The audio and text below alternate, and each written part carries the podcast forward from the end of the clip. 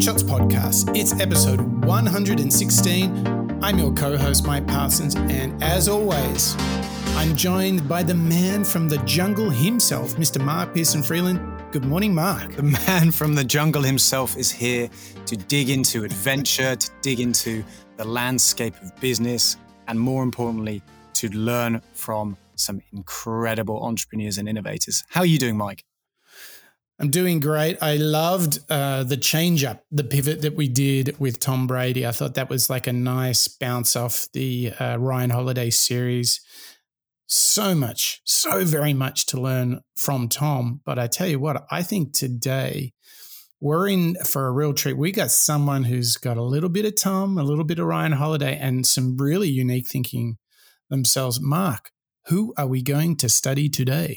Today is a pretty unique moment, actually, Mike, because we're going to be digging in actually for the third time into the teachings and the entrepreneurial leadership style of Mr. Jeff Bezos. He's mm. recently changed the landscape by once again creating a unique, newsworthy moment. He's actually stepped down, or he will be soon stepping down as CEO of Amazon. And what a perfect moment, Mike, for us to not only reflect on what he's done with Amazon, but also how he's shaped a lot of the ecosystems around the business itself. Totally. I don't think we we could research for weeks and still not quite make a good enough case for the impact of Jeff. I think um, before we celebrate all the good things, I think we should acknowledge that he ain't perfect. Um, I think certainly the conditions in some of the distribution centers has really come under criticism. I think that, do you remember, Mark? They did that thing where they were trying to find a second headquarters and uh, it was a bit of a shambles and they got cho- cho- they chose New York and then New York said, we don't want you. Yeah. That was all a little bit off, wasn't it? Yeah, it, again, it was it was pretty unique because that wouldn't normally necessarily be a newsworthy element, is it? You know, I think mm. what was so pivotal when that came out was the city, NYC. Mm. We're thinking, okay, great. Well, these are jobs. This is a huge, well-known business. This is a significant, uh, you know, almost investment by a, a Silicon Valley um, globally renowned business believing in our city. And it's it's strange when you kind of step back from the day to day of that and think, wow, it's he's created a, a, platform, a business that's so pivotal in all of our lives. Mm. We hmm. kind of don't really notice it. You're right. You're right. And I, I think w- where I was going is like, I do want to acknowledge that you know, there are things that Amazon and Jeff could have done better. But that being said, look, if you're not upsetting people, then you're obviously not trying hard enough, right? so I think what we would like to do on this show is to really dig into some of the things that Jeff does that have created his success and the impact that he's had on the world. And I think we're in for a real treat because let me make the case to you, Mark, and to all of our listeners I think we're often very familiar with what Jeff and Amazon have done on the outside. Uh, they've revolutionized the way we shop. They're incredibly customer centric. But what I would propose is that they did some amazing things. They took something like hosting, which is a huge cost and a huge problem, and they turned it into another company. That's AWS. That started out as an internal service inside of Amazon has become, I mean, if you were to take AWS, their web services businesses, and spin it out, it would be a massive company all on its own. The point here is I think we underestimate a little bit some of the things on the real inside, some of the practices that both Jeff and his teams do. And what the great news is, is we have decoded, we've researched those, and we've pulled them all together into an absolute Bezos extrav Aganza, Mark. And uh, I want you to throw us. Let's leap into the world of Jeff Bezos. Where do you want to start? Well, I think what a, a fantastic moment to reflect on Jeff Bezos's impact in in the world, uh, as as well as uh, Amazon itself and AWS, is to actually hear from um, one of our other um, favorite content creators, Mike, uh, Mr. Scott Galloway, aka Professor G. He's got a great clip here, and this is a fantastic intro, I think, to the show 116 on Jeff Bezos, where we dig into those accomplishments and how radical and influential they were. So, this first clip, Mike, that I want to hear from with Mr. Professor G is how it was never about books.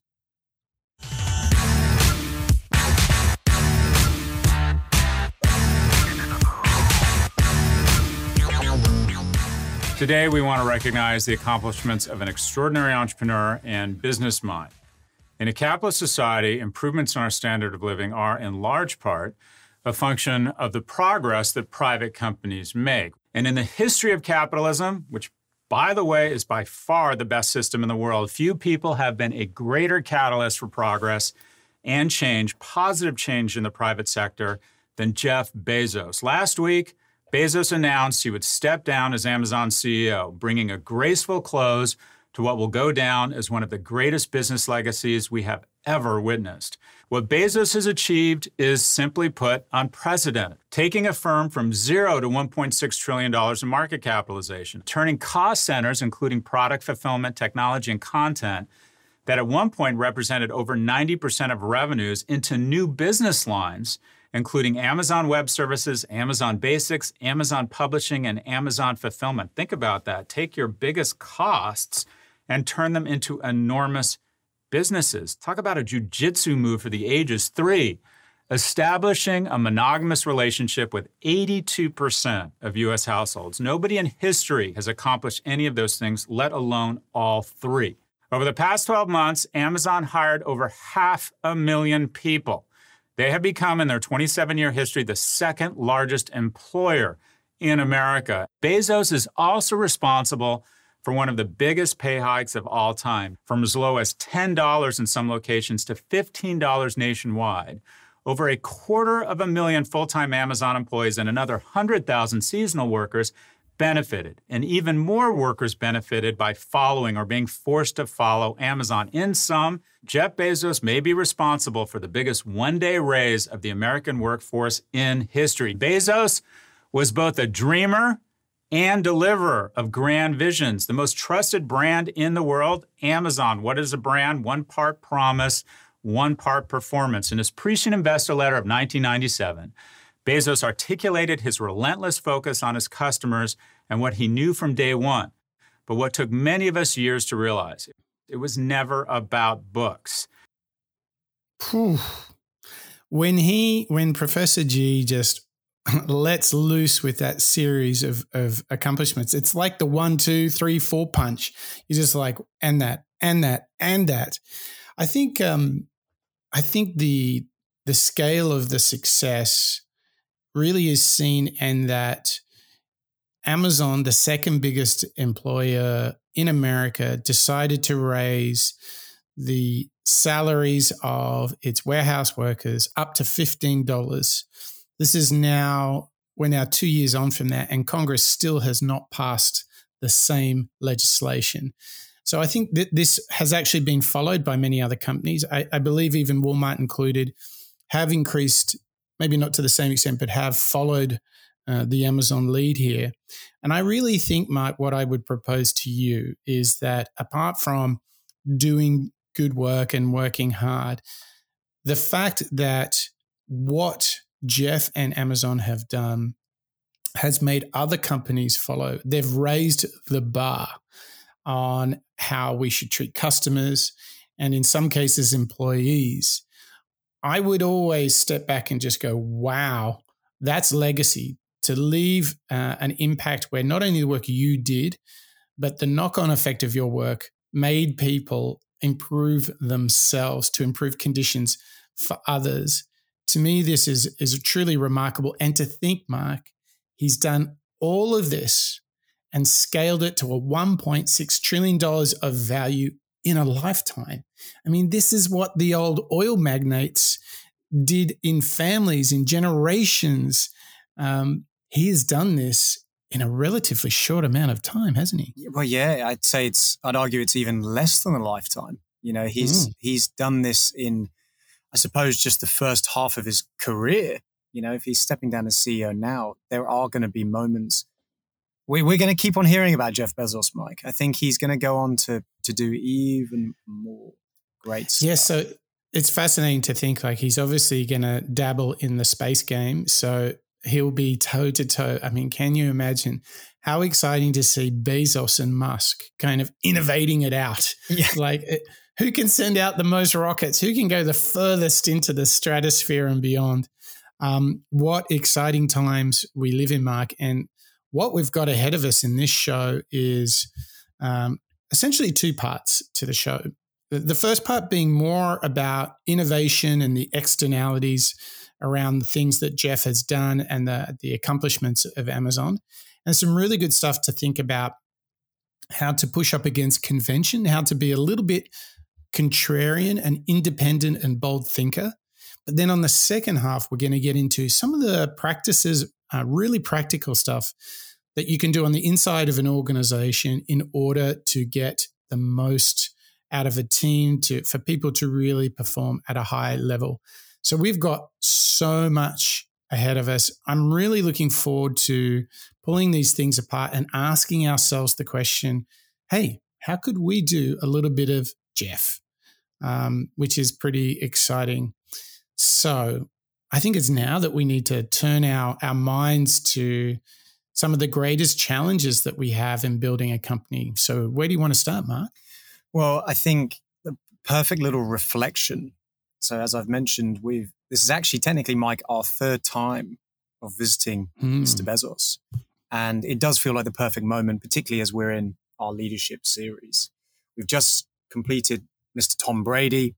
He was very, very uh, another great record setter, shall I say? Mm. You know, much like the 1.6 trillion dollar worth, as well as um, spinning out different business uh, logistics as new businesses themselves, and actually by creating um, the most trusted brand in the world. You know, this is this is the accomplishments of the records that he set. Last week we were hearing about how Tom Brady is is doing this incredible work with record setting himself, but more specifically on the, teams and in sport. This one, uh, this first section, as you've already called out, is about building a company, building the uh, the legacy, should we say? So I want to hear from Jeff himself, and actually go. I went back into the library of clips that we've we visited before. Hang on, Mark. Did you go into the Moonshots library? Is this true? What's it look I like? did, and you know what's really exciting? Later in today's show, our listeners will find out where they can go. Oh, oh. listen to a particular show. So we're going to give them access to the library too. We're going to give them the keys to the kingdom. Okay. Cool. And I invite all of our listeners to pop back into Moonshot's history and check out some of our earlier shows as well. But this particular clip, Mike, I, I really, really wanted to, to hear again because it's such a great demonstration of Jeff Bezos as a fantastic leader. So, this first clip we're going to hear in this section is Jeff Bezos telling us that we should all be willing to fail. One of my jobs as the leader of Amazon is to encourage people to be bold. And people love to focus on things that aren't yet working. Um, and that's good, it's human nature. That kind of divine discontent can be very helpful. But uh, you really, you know, it's incredibly hard to get people to take bold bets. And you need to encourage that. And if you're going to take bold bets, they're going to be experiments. And if they're experiments, you don't know ahead of time whether they're going to work. Uh, experiments uh, are, by their very nature, uh, prone to failure. But big successes, a few big successes, compensate for dozens and dozens of things that didn't work. So, you know, bold bets AWS, Kindle, Amazon Prime, our third party seller business, all of those things are examples of bold bets that, uh, that, that did work, and they pay for a lot of experiments. I've made billions of dollars of failures at Amazon.com, literally billions of dollars of failures. And uh, uh, you know, you might remember Pets.com or Kozmo or, you know, give myself a root canal with no anesthesia very easily. Uh, none of those things are fun, but they, but they also they don't matter. What really matters is companies that don't continue to experiment, companies that don't embrace failure, they eventually get in a desperate position where they the only thing they can do is make a kind of hail mary bet at the very end of their corporate existence. Whereas companies that are, you know, uh, making bets all along, even you know, big bets, but not bet the company bets. I don't, I don't believe in bet the company bets. That's when you're desperate. That's that's the last thing you can do. I love this clip because what he basically says if you're not constantly experimenting, therefore having some wins, some losses, some failures, you are on the path to extinction. And then he talks about that classic thing where you see uh, companies buy other companies as the hope that that will kind of change everything. Um, it's like the last gasp. It's it's the last play. It's the final shot. The buzzer's counting down, and they've realized they've been out innovated, and they can no longer catch up. So they try some sort of catapult move. To me, Mark, this is a, a such a timely reminder that we've always got to have experiments and lots of them, and be prepared that they will not only win, but they will also lose. That they won't turn out how we might wish and, you know, Mark, I wanted to ask you I think we're all, you know, fairly excited about the notion of experimentation. But how do we get over that that dread of failure? I mean, so often companies just seem to be allergic to failure. Yet what we hear is that Jeff's like, oh man, I, I have blown billions in bad decisions. But you know, we we make some good ones and some bad ones. How do we get over that that the gloom of failure, the curse of failure, the, the dread of failure. What advice would you give to all of our listeners if they're thinking of doing something a little different, an experiment, as Jeff would say? How do, how do we get people over the hump? Yeah, it's it's quite liberating to hear Jeff state that he lost billions of dollars, isn't it? Right. It kind of makes me feel better. I think the the hardest thing that we can do is embrace that uncertainty that comes with the unknown. Mm. You know, the idea of either stepping out of a job that you've been doing for a while or creating a product or business in a in a space that you've always dreamed of but you haven't yet proved. Mm. It's because you're uncertain about it and therefore you're going to uh, have all of those anxious feelings. And I think for from a business perspective, what Jeff's really saying here is you've got to innovate, otherwise you're going to plateau. Yeah. And and I think what's really empowering about that clip and why it's such a great one to revisit is because it's it's reminding us, hey, don't rest on your laurels. Constantly be trying to push the boundaries and create either better products or maybe better teams. Keep on learning. Always be curious. And yeah, let's let, let's though let's go back to what I was talking about for a moment because I think a lot of people don't experiment because of their fear. Mm. And uh, I think we can really um, help each other, help our listeners if we sort of break that down. So let me pitch to you a little model that we might be able to use, and let's see if we can work on it together. My thinking is here I think we have the habit of when we try something new, that we try and make it too complete. We try and make it really polished and fantastic. Okay. And that often takes a lot of time. So by the time we actually kind of get it out there to see if it's going to work, it's almost like a finished product. And I think if we make our experiments smaller, quicker, and don't hold them as like perfect showcases, but rough experiments, drafts, pilot projects, concept uh, designs, and do them quickly, then the stakes of if it doesn't work out are not nearly as great, are they? No, if you spend like like let's say you spend six weeks working on an idea for an app, and you make some prototypes in uh, Figma or, or Sketch or something, and then you go out and show it to a bunch of people. Versus you take six months, you get a developer, you spend all this time and money, and you get the same negative result, right? One's on a prototype you did for six weeks, one's on a huge effort of six months. Like, which one do you choose for? Yeah. And how many individuals have approached you or me or maybe our listeners and said, Hey, I've got this great business idea. Okay, well, what are the what are the potential users think? What are the target audience think? Have you tested it? Have you done any research? Invariably, Mike, the answer is no. Yeah. There's a subjectivity that's driving a lot of business leaders to create for the sake of creating. When you're right, yeah you know, doing something even on a post-it note, like you and I have done in the past, mm. where you collaborate with that target audience and, and ask them, "Hey, is this it?" Mm. You know, you can you can do it in. I'd argue you could even do it in six minutes.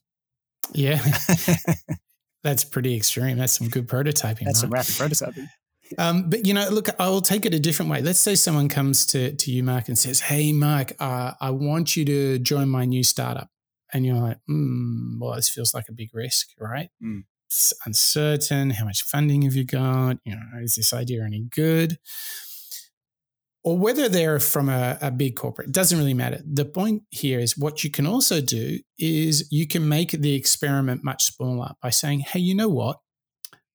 I'm interested. Uh, I'd like to get to know you more. Why don't we just work on a little side project on our weekends and see how we find working with each other. That way, you get to road test me, and uh, the same for myself. I can kind of kick the tires and check you out. The point here is you didn't have to make this massive leap, but you could just do a little experiment. In the same way, you didn't have to build the app for six months, make a prototype in six weeks. And I think here, this is a great way to construct yourself to be failure ready.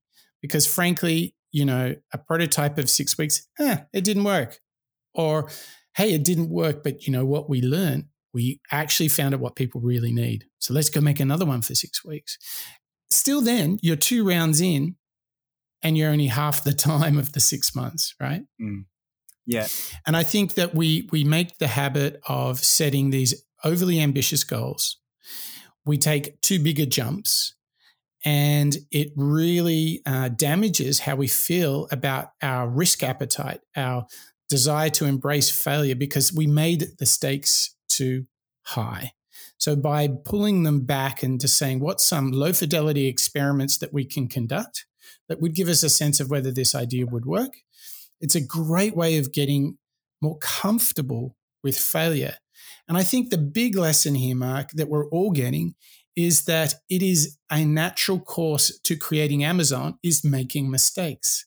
It is not some serene Zen like win after win after win. Jeff is teaching us here actually fail. If you're failing, you actually know you're doing the right stuff because you're kind of pushing boundaries, you're trying new things. And this is really important. I, I think if we can get comfortable with failure, if we can take this on board, we know Jeff does it. So if we can make the risk smaller with this kind of low fidelity tests, whether it's a personal relationship or an app, it doesn't matter. I think this is a great way for us to think differently about risk and failure and to set ourselves on a trajectory for a much more richer journey, a much longer journey where we can enjoy some of the success that someone like Jeff Bezos has. What do you think? I, I couldn't put it better myself. Let's put out a prototype. Let's hear what the users or the company or the teammates think, gather that feedback and make the most of that ex- example in the long term. Now, Mike, it's kind of perfect because this next clip we've got is really Jeff telling us about the value of playing with this in mind. It's all about, in his mind, how, and, and actually, Mike, you know this a little bit better than I do. I'm, I'm not going to take the, uh, take the mantle too much, but this next clip that we've got is a really great example of Jeff Bezos being this uh, trailblazing leader going up against arguably Wall Street, and calling out that he wants to be in the space to be weighed in the long term. So this next clip is all about Jeff saying how we should play the long game. So I have been a shareholder for a long, long time, incredibly happy, rode it up in the bubble, rode it all the way down, hung out for those seven lean years, and then suddenly it takes off like a rocket ship. Very much a believer in the long term, the investment cycle, the big bets, all that stuff. Even I, last quarter, had a little bit of a gulp when I saw the fact that you were not just breaking even anymore, but losing a boatload of money, and in fact, way more than you even said you were going to lose, which I thought was sandbagging. Oh, they just said they're going to lose and they're going to come in with a profit and the stock's going to soar. It was worse than you said. So, when do you begin to say, okay, that's it, we've got to rein it in a little bit?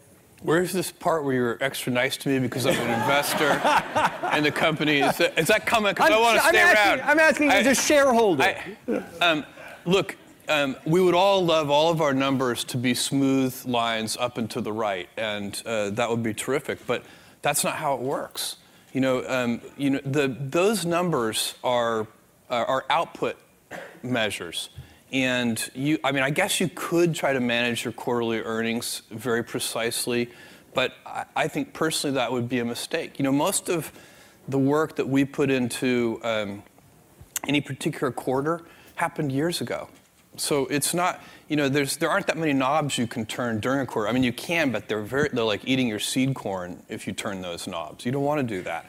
And so uh, it's, it's, uh, uh, I, you know, people uh, I think if you focus on the controllable inputs to your business instead of the outputs, in the long term, you get better results. So the, the Benjamin Graham quote here is that in the short term, the stock market is a voting machine. In the long term, it's a weighing machine. And I think people are well advised to build a company that wants to be weighed and not voted upon. Oh my gosh. I, this is another great clip Mark. I'm so glad that we've got the chance to talk about this one because this really speaks to how powerful his mental models are. And I think the real lesson for our listeners is that we should have our, you know, first principles, our key thoughts about how we see the world, how business should be done, how we should work with each other, and they should be kind of irrefutable. So let me give you some context to this clip and explain why it's so incisive.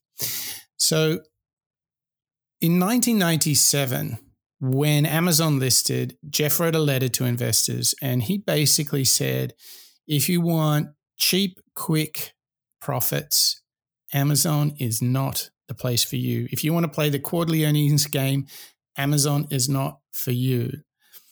He said, rather, we're going to play this long term. And at the time, there was no other CEO telling Wall Street this is how it's going to be. In fact, what you often see is that most CEOs are beholden to the expect they talk about quarterly expectations mark. What are the quarterly expectations? You know you heard the interviewer there saying oh i just thought you guys were sandbagging saying you'd have more cost than you thought and then you'd come in and it would be higher get a pop on the stock. And jeff's like no we don't play that game. So we talk about first principles a lot and this is where jeff and, and elon are very similar and I actually want to take all of our listeners back to 1997 and read to you what Jeff told Wall Street.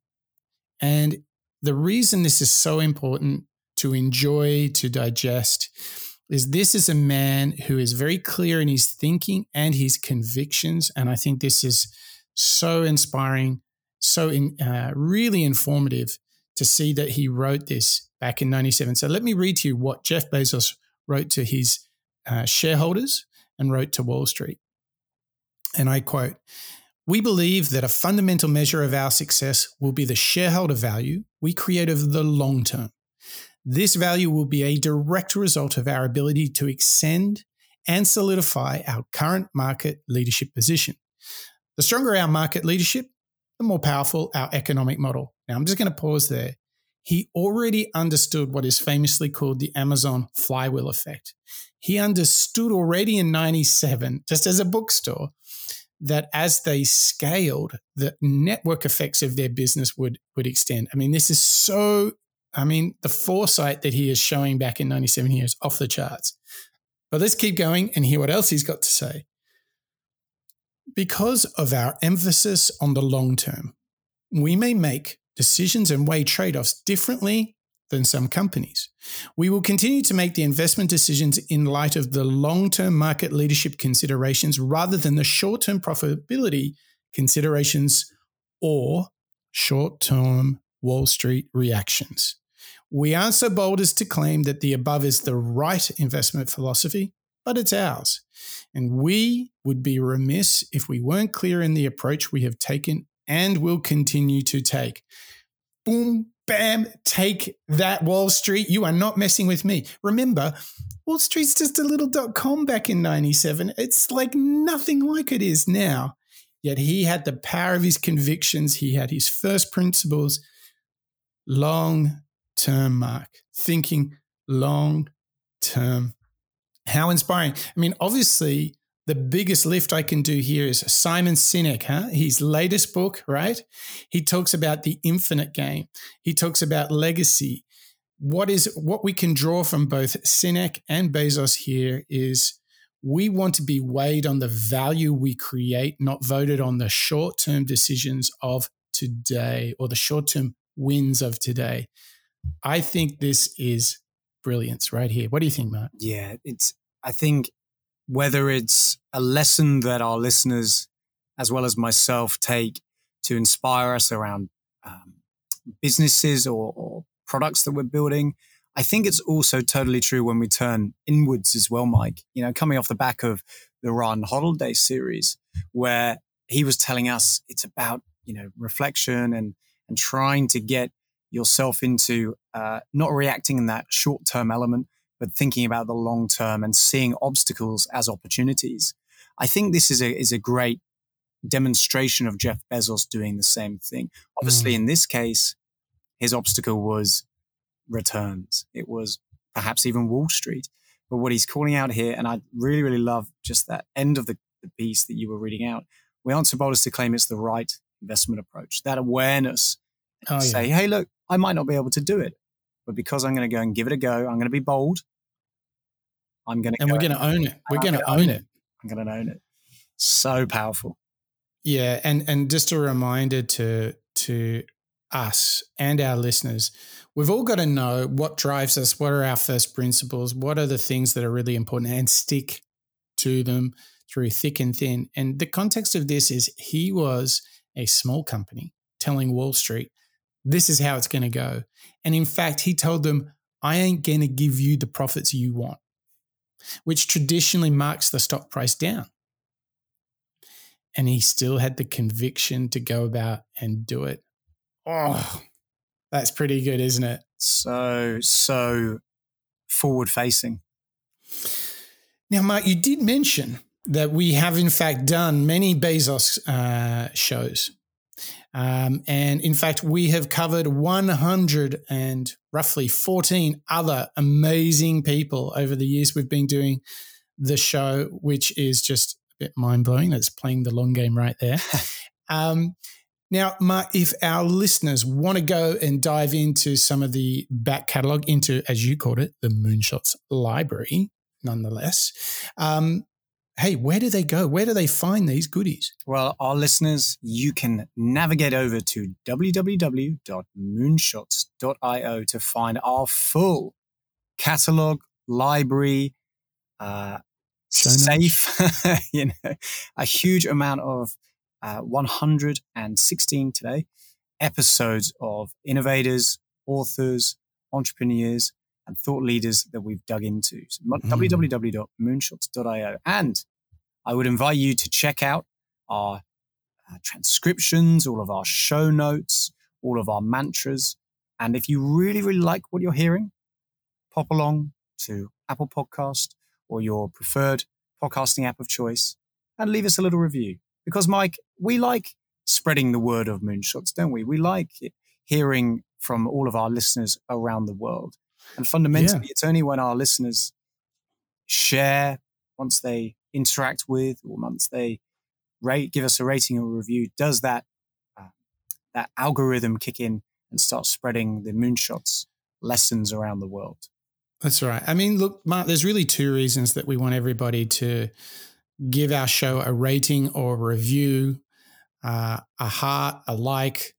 Um, first of all, all of the main podcast players, the more that you like, rate, review, um, and share the show, the more they recommend it to others. And it's really important because for us, we're on a mission to learn out loud. And we believe that, you know, going for a moonshot or being the best version of yourself is something that means a lot. And we think a lot of people uh, in the world are trying to be the best version of themselves. So we hope that every day this show gives someone something to help them along on that journey for a little extra 1% boost. But also, Mark, look, our users have the coolest user names on the planet. Um, and we, we're looking for some inspiration because we know we have a ton of listeners um, coming in from all four corners of the world. I mean, right now it's Battle of Eastern Europe to be top of the charts because Bulgaria, Lithuania, uh, Czechoslovakia, Poland, are all fighting it out to get us to actually number one on the business podcast uh, charts. It's phenomenal. So thank you. We love you, Bulgaria, Lithuania, uh, Czech, uh, Poland, guys, girls. Thank you. We really appreciate having so many listeners in the world. So give us a thumbs up, a rating, a review, because frankly, we just want to see the coolest user names, the user handles um, on the planet. True moonshotters, get in there and go for it. We would appreciate it a lot. Okay, Mark, time for us to delve more into the inside of Amazon, wouldn't you say? Yes, much like we love hearing from our listeners, for Jeff and Amazon and all of the work that he's done that's pivotal um, to the landscape around us, he also focuses on people. So now we're going to hear from um, our Mr. Professor G again, Mr. Scott Galloway, about how Bezos really inspires us when actually producing and creating work internally. So this first clip, Mike, that is just a fantastic one. This is really, really great. This is all about how Jeff Bezos created the six pager. Plenty of big time CEOs appear to take pride in being difficult to work for, and they let less visionary people worry about the details. Bezos made building his team a top priority and was as innovative internally as he was externally to his consumers. His most famous internal innovation was the ban on PowerPoint decks, and in their place, the six pager, a written memo that was required of any proposal to be read front to back at the outset of meetings. I love that. The written word is a lost art. It demands a certain level of discipline and clarity around your thinking. Bezos developed a core set of what he called leadership principles. And every Amazon manager is trained to use them to tackle every issue from billion dollar bets to organizing their holiday party. Is it a little bit of a cult? Absolutely. And guess where the word culture comes from? Overall, executive turnover at Amazon has been estimated at 2% compared to an average of 15% for other high growth companies, and 24% for Snap and 27% for Tesla. That's right, that's right. Snap and Tesla lose the same proportion of employees every two weeks as Amazon loses in a year. Oh, I didn't know that Amazon's turnover was so low. In, inversely, I, I'm shocked to hear that Tesla's losing a quarter of its workforce. The annual turnover, that's insane. Is, isn't that enormous? Think about the amount of time a business goes through the stages of hiring, onboarding, training, communicating with a new hire. And to lose a quarter a year, think of all that wasted time. Where conversely, Amazon only lose 2%. I know, really, really, really stark contrast there. But once again, the capacity to go against uh, the trend where every company is like drowning in these epic PowerPoint slides. He's like, no, you know what? I'll ban that. You got to have the six pager. And you know what they all do? Is they all have to sit around the table and read it together at the same time. Hmm. which is a nice little practice where everybody is really getting, I mean, talk about getting people aligned. Mike, I think, you know, what we're learning here is that I'm going to take a guess that Jeff's like, I think when you're forced to write a proper narrative from start to finish in a proper document, right, rather than a jazzy slide presentation, the thinking needs to be good. I think the the presentation can kind of cover and hide some glaring inadequacies of the thinking if you've got the latest fonts and icons and stock photography. I think a six pager, I mean, you got to know what you're talking about in a six pager, right? Yeah, it's it's similar, Mike, to when we have discussed on the Moonshot podcast before the value of creating a skeleton deck, you know, or a, or a white pager, because if you can condense everything onto maybe even just one page or maybe more, and and really focus on that content, that's going to be where the magic happens, isn't it? That's where the original thinking, as well as the logistical how-to, exists and mm. can avoid those, like you say, fancy fonts, transitions, PowerPoint, uh, death by PowerPoint, then, then, then even better. But, but I would take it one step further, actually, Mike.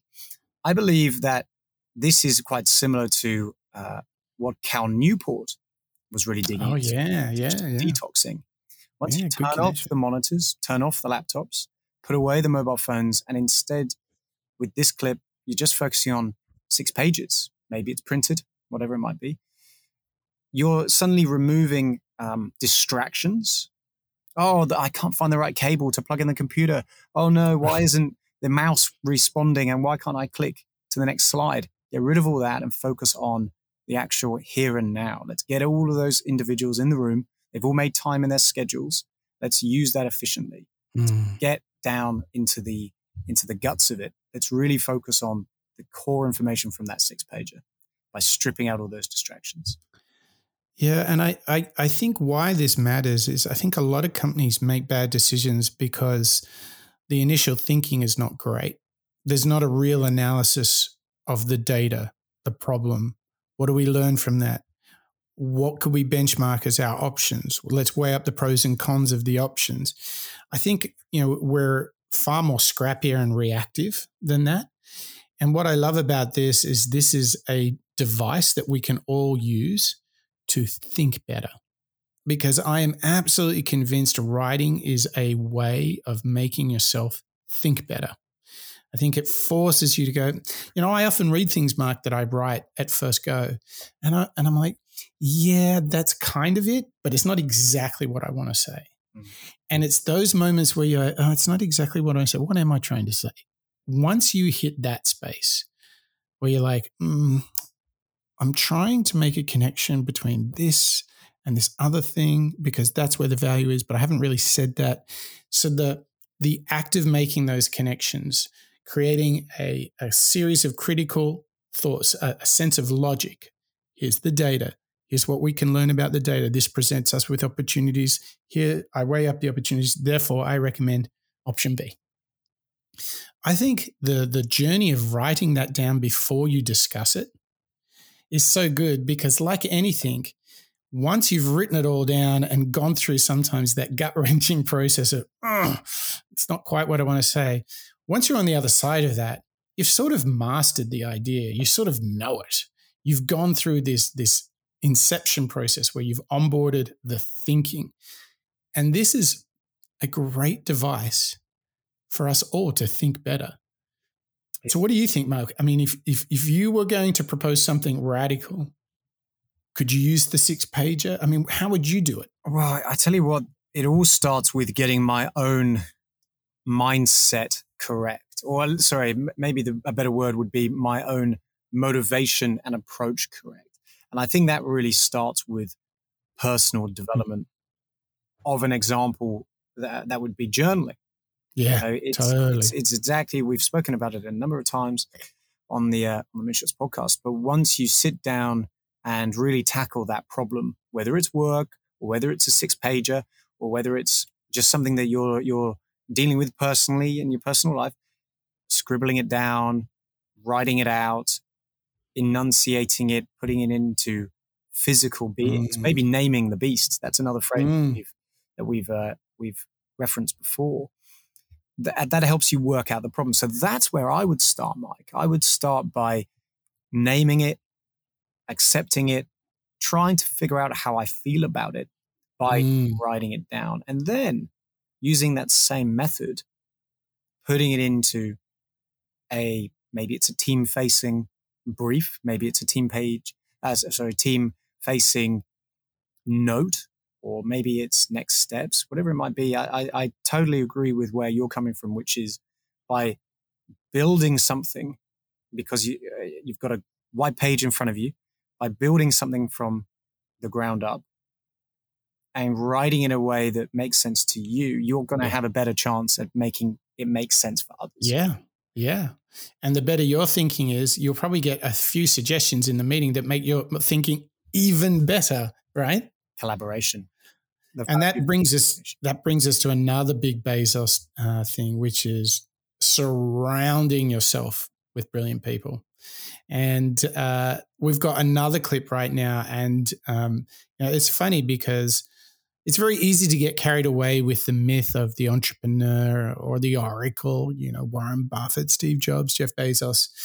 But what I love here is we've got an insight into how Jeff actually thinks about people, thinks about team, and how we can get the most out of them. So, once again, let's have a listen to Jeff Bezos.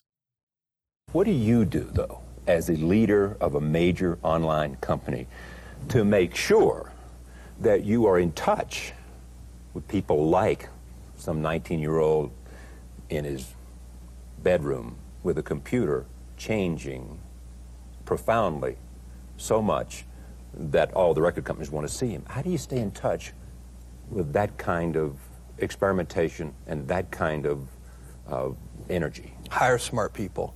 And how do you go about that? If you don't hire, because you know a single individual cannot keep in touch with the plethora of you know Yeah. of new things happening.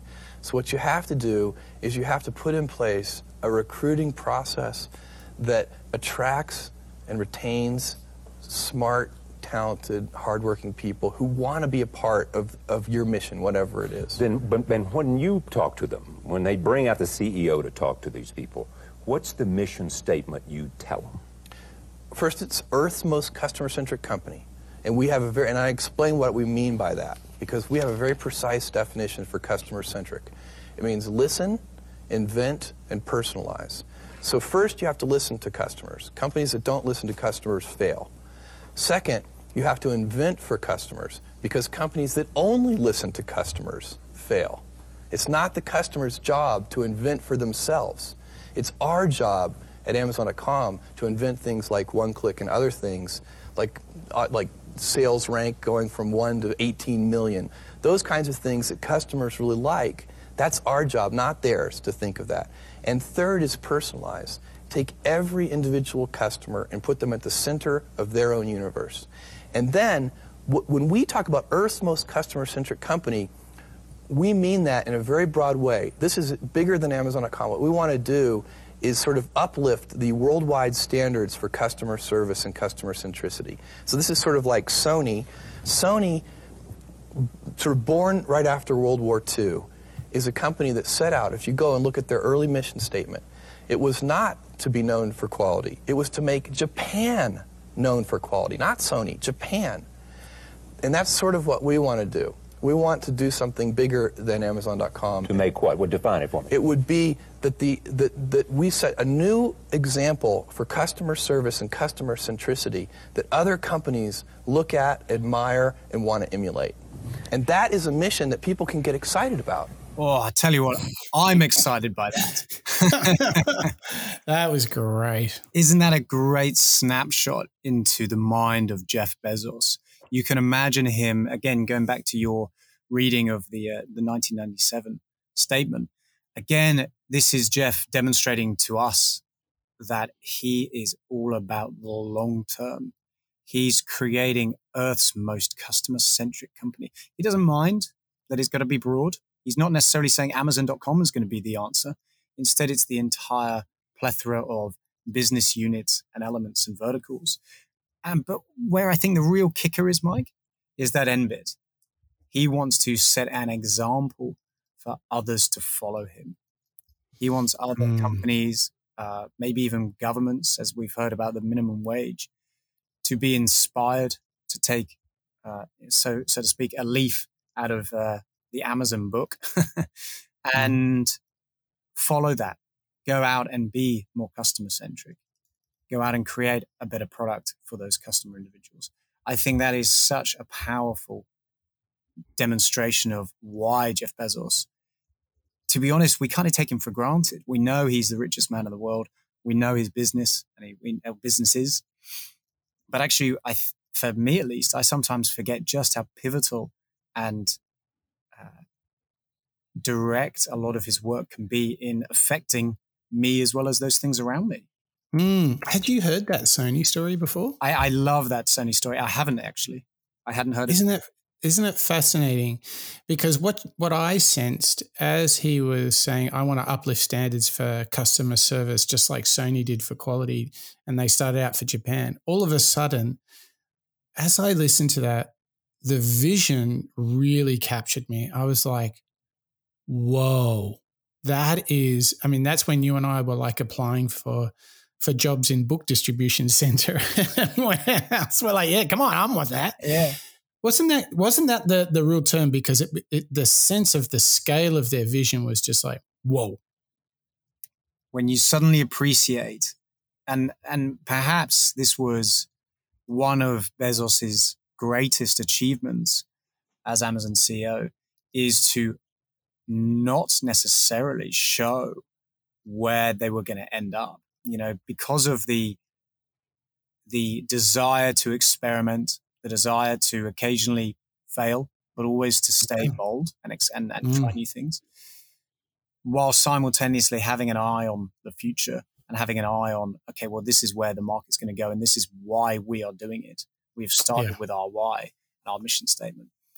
It was actually to create a business that has an unfathomable effect on mm. us, on consumerism, on the, the lifestyles of, of many, many of us. Uh, you know. Customer service levels. I mean, I mean, you know, delivery. They have totally defined our expectations about when things should be delivered. I mean, they are the standard to which everybody else is scrambling to keep up.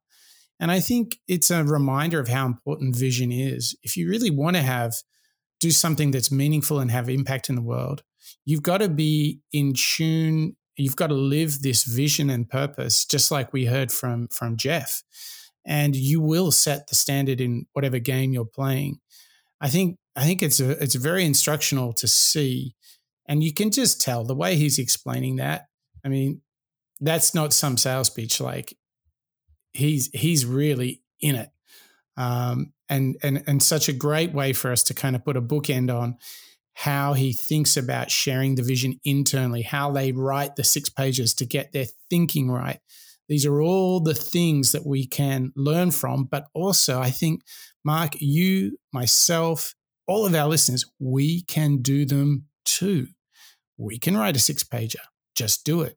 We can hire smart people. Just do it. We can, wait for this, have a bold and audacious vision that's far beyond our company, but setting a new standard in whatever game we play. I mean, this stuff is is powerful, but we have one one last little zap of energy from Jeff Bezos, don't we? We do, and exactly to your point, Mike. We all have the capability to be bold, to go out and create something new, and to have that vision.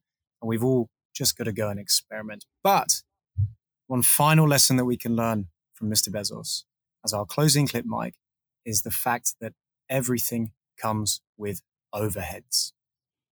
People have very high standards how they want their work life to be.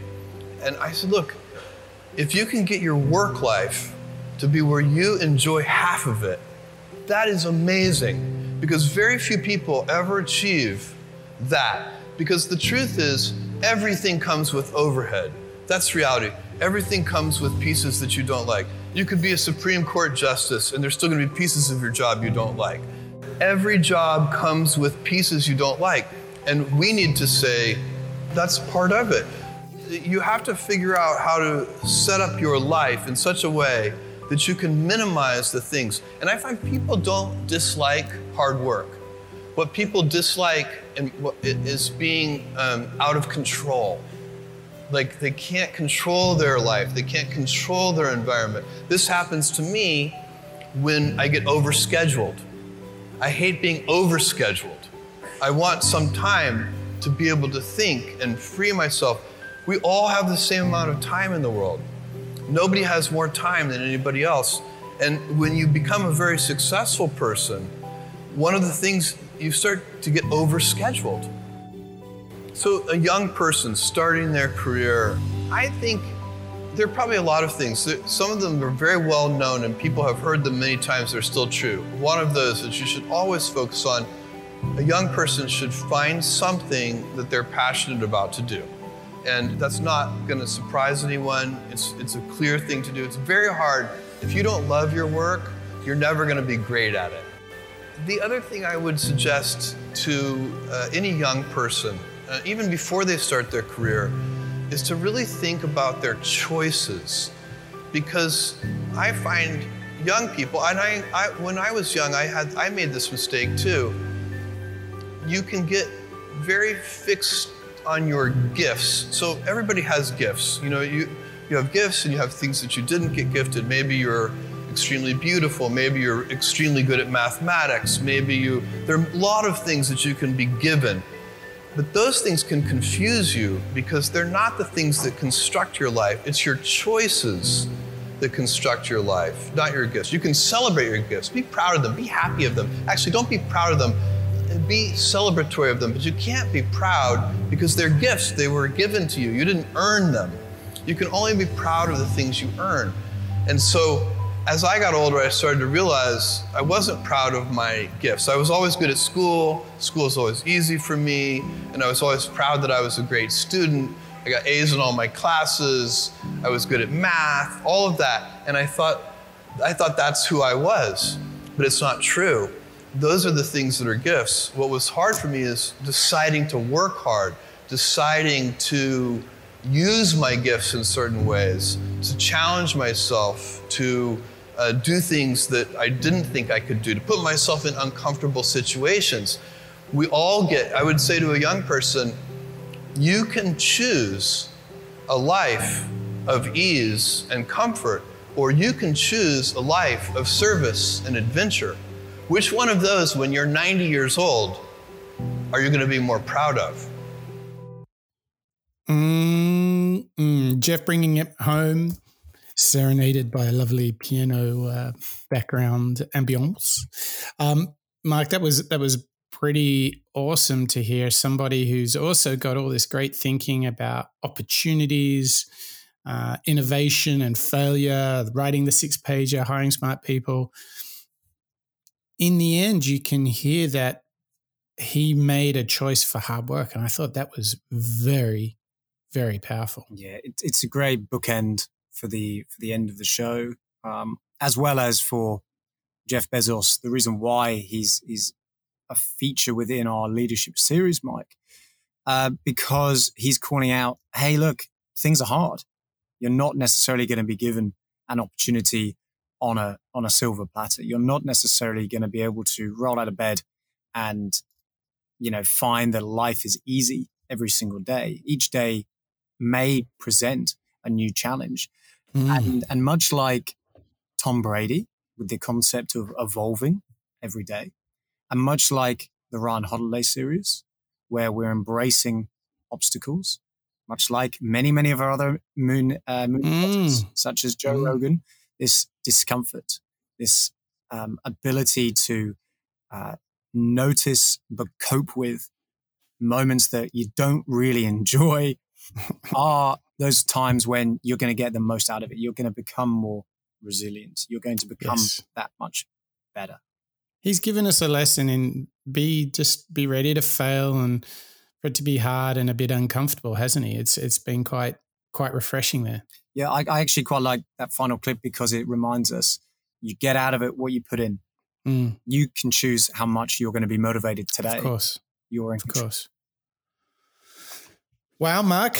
So we did uh, another chapter in our Jeff Bezos adventure, and it's been uh, it's been a blast, hasn't it? Um, what what thought uh, are you um, going to have top of mind when we finish the show? What do you think is going to sit with you more than anything else? I want to be inspired um, by Jeff and think about the long game. I mm. want to mm. think about embracing right now and saying it's okay what happens in the future. Let's focus on creating the best value. Let's invest now in order to get that uh, that payoff down the long term. Let's see what happens down the road and just enjoy that journey. You choose for the weighing machine by the sounds of it. I choose for the weighing machine. Very good. Very good. Thank you to you, Mark. It's been great to come back to Jeff Bezos as he has uh, recently resigned from Amazon, but has started a whole new chapter of his life. And so far, he's created a company worth $1.6 trillion, the second biggest employer in the USA. And he's done all of this in maybe just half a lifetime. And I want to take the moment to thank all of you, our listeners. Plow us, share with us your feedback, your views, your thoughts, your comments, and ideas, because we hope that today, in exploring Jeff Bezos, that we have inspired you. So we would love you to inspire us. And our journey in Jeff Bezos today started with the clarity of thought thoughts to go out and find the biggest opportunities, the biggest problems to solve in the world. And if you go after those, you need to be willing to fail. It's part of the game. You need to play a long term point of view. You need to be choosing for the weighing machine to create value. And the way we do that is we think deeply. We write the six pages and we surround ourselves with smart people and we go out in the world to set the standard. Yes, moonshotters, you can do this too. And if you make these choices, you have to know that it will not be perfect and there will always be overhead, even when we're doing the things that we truly choose for. But every single day, you have a choice.